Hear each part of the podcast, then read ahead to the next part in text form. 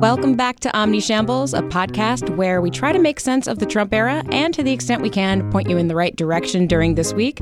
I'm your host, Jackie Kucinich. I'm here with Erin Banco, our national security correspondent, and, of course, Asawin Suebsaeng also known as Swin to all of you. Uh, perennial fan favorite. Perennial, perennial fan favorite and White House correspondent. Welcome, oh. you guys. It's going to be a crazy week. I know that's really not saying anything given how things are these days.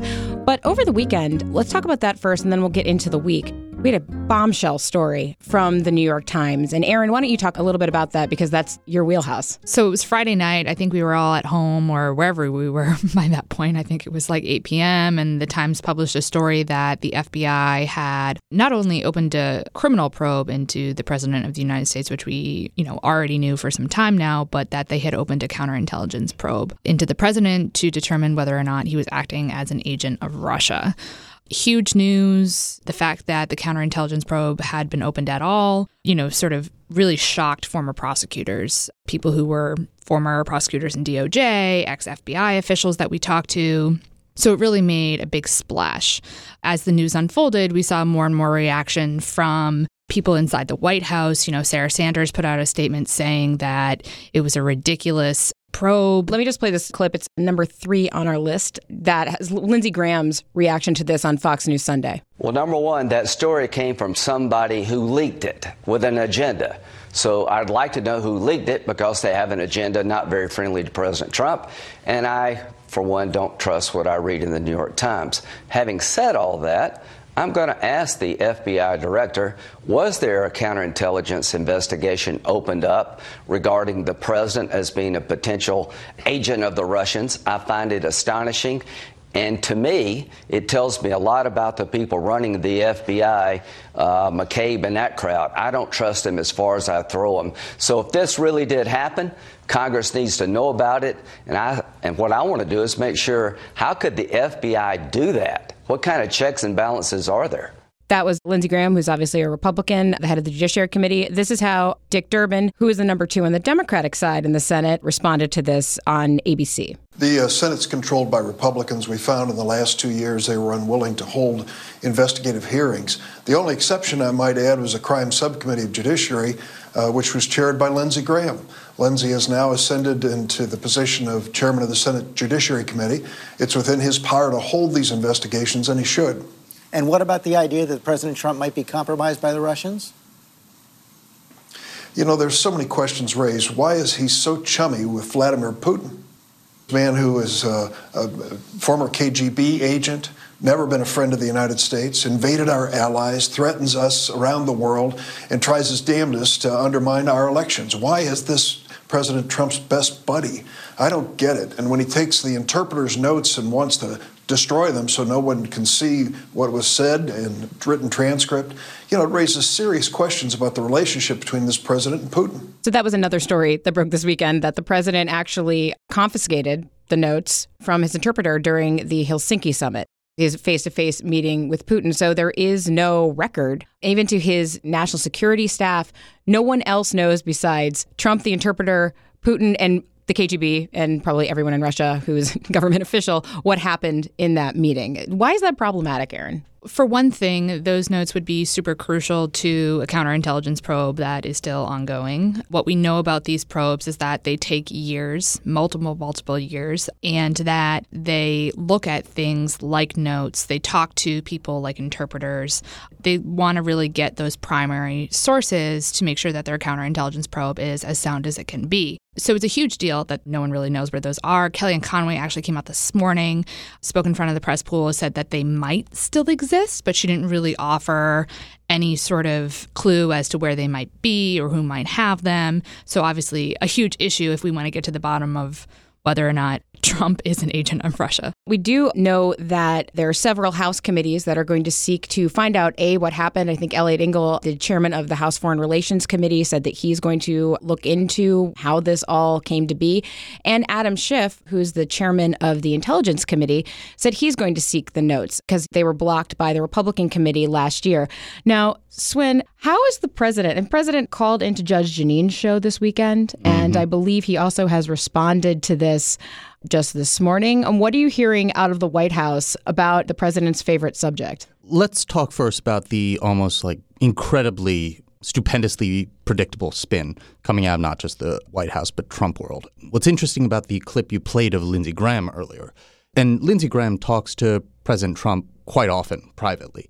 The two of them, after being 2016 primary foes, have turned into fast friends in the Trump era. Lindsey Graham kind of distilled exactly what is the Trump strategy and playbook whenever news like this comes out.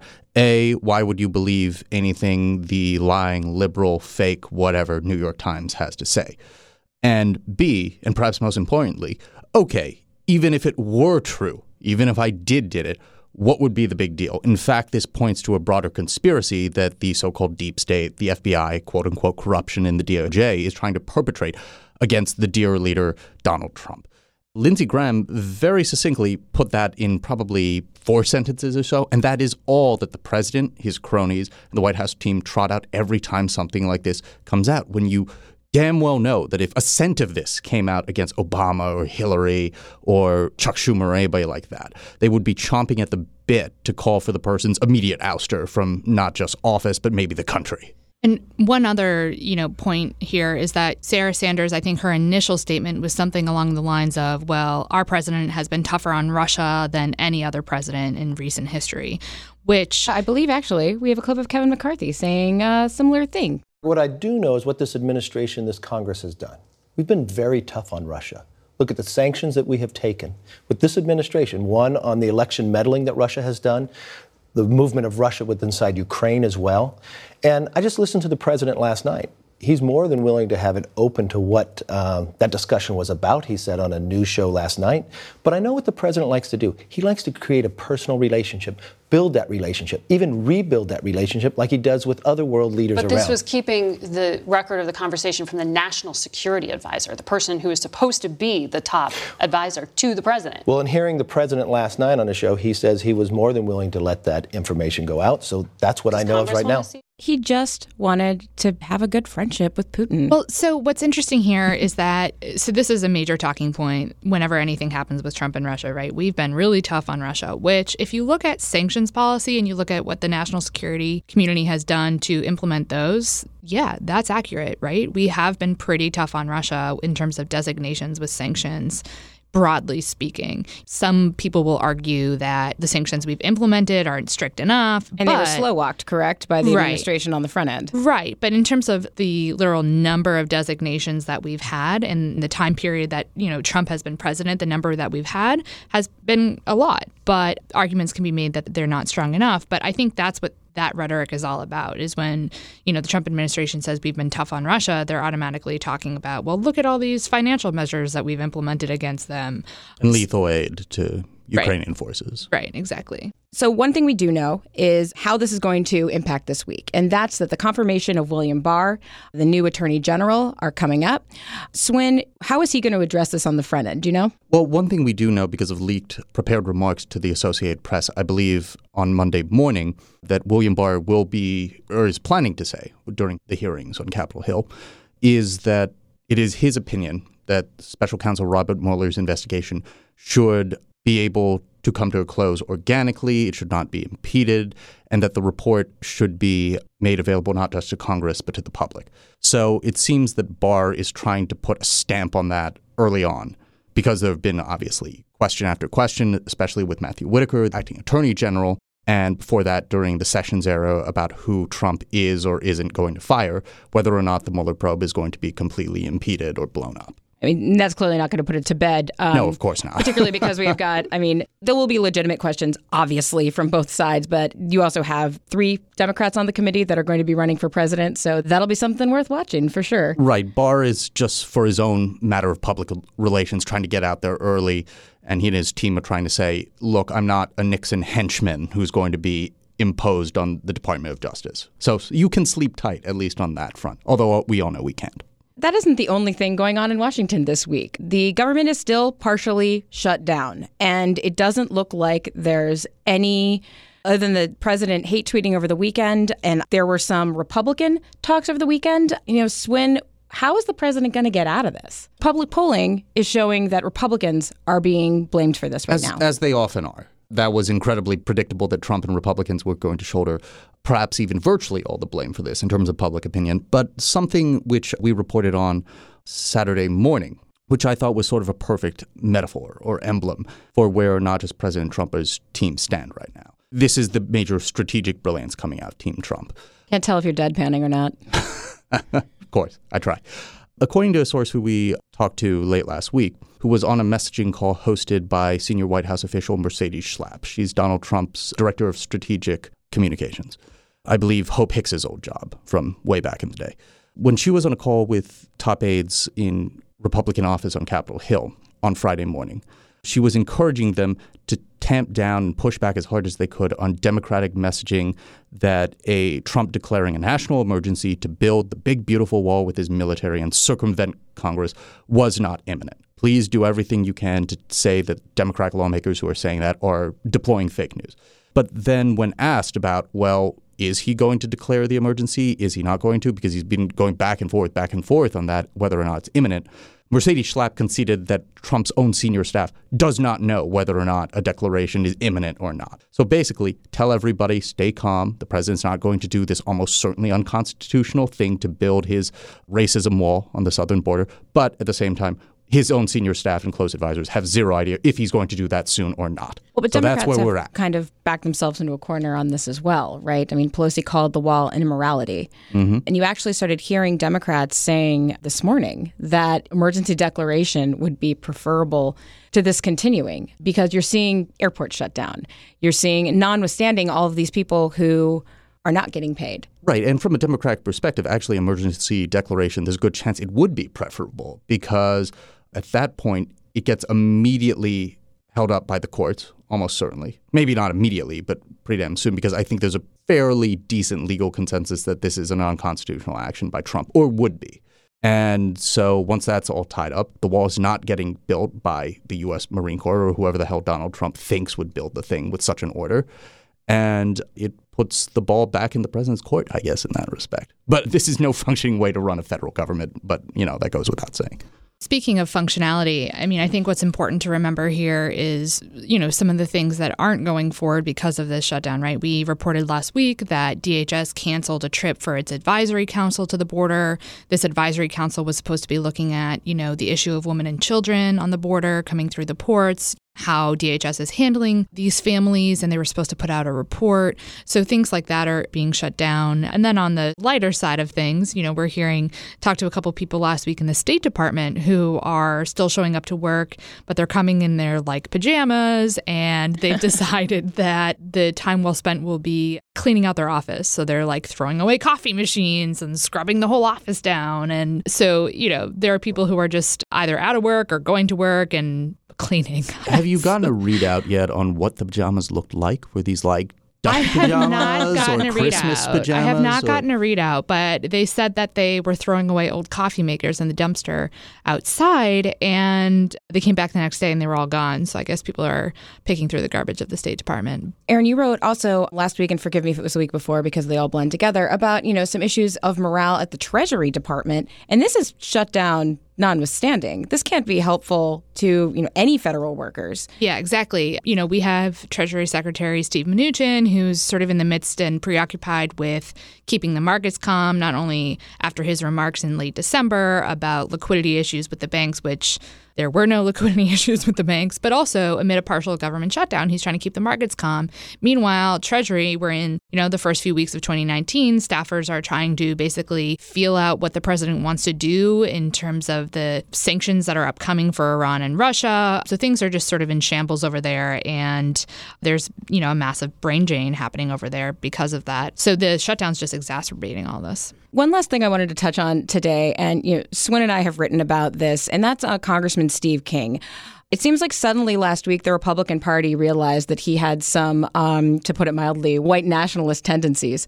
And white supremacist kinks and quirks and Yes, stuff yes. like that. Uh, they rediscover it re- re- every four months or so. I, I know it's incredible, but it seems like this week they may do something about it. Congressman King from Iowa is meeting with Minority Leader Kevin McCarthy today. There are some options that Congress could use. They could strip him of his committee assignments, which essentially would render him powerless in the Congress for all intents and purposes. It's a really big step. And there seems to be a little bit of a willingness to do that. But so far, he was reelected and he hasn't been really called to accord on this. But Swin and I wrote last November, I think, about how Trump's immigration policy is basically in line with what Steve King has been pushing since the early 2000s. Right. You strip King of whatever the Republican Party on Capitol Hill wants to do, and okay, fine, good, you're many, many years late. If anything, I'm not sure if you should get a cookie necessarily for that. But at the same time, which you allude to there, he would still have the ear of leader right. of the free world, Donald J. Trump, just to cite a little bit from the piece that you and I wrote a few months ago, which I think is sort of telling about how Donald Trump talks about Steve King when he's not around, when he's not in the room. Roughly a year ago, when Trump was meeting with officials in the Oval Office to discuss immigration policy and proposed legislation, Trump asked if Steve King specifically supported the bill. One person in the Oval replied, Yes, he's with us, according to a source in the room. The president visibly smirked quote, Steve's always with us, he responded, according to the source.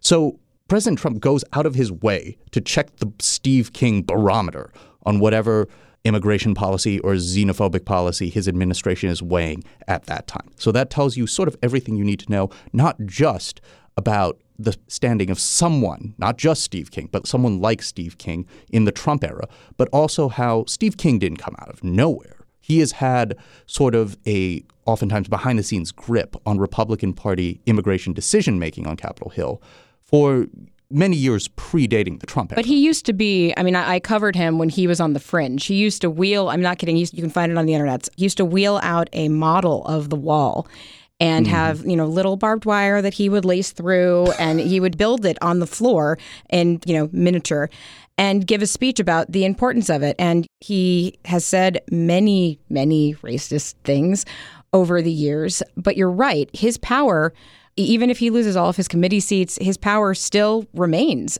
Has the president said anything about this latest Steve King blowup?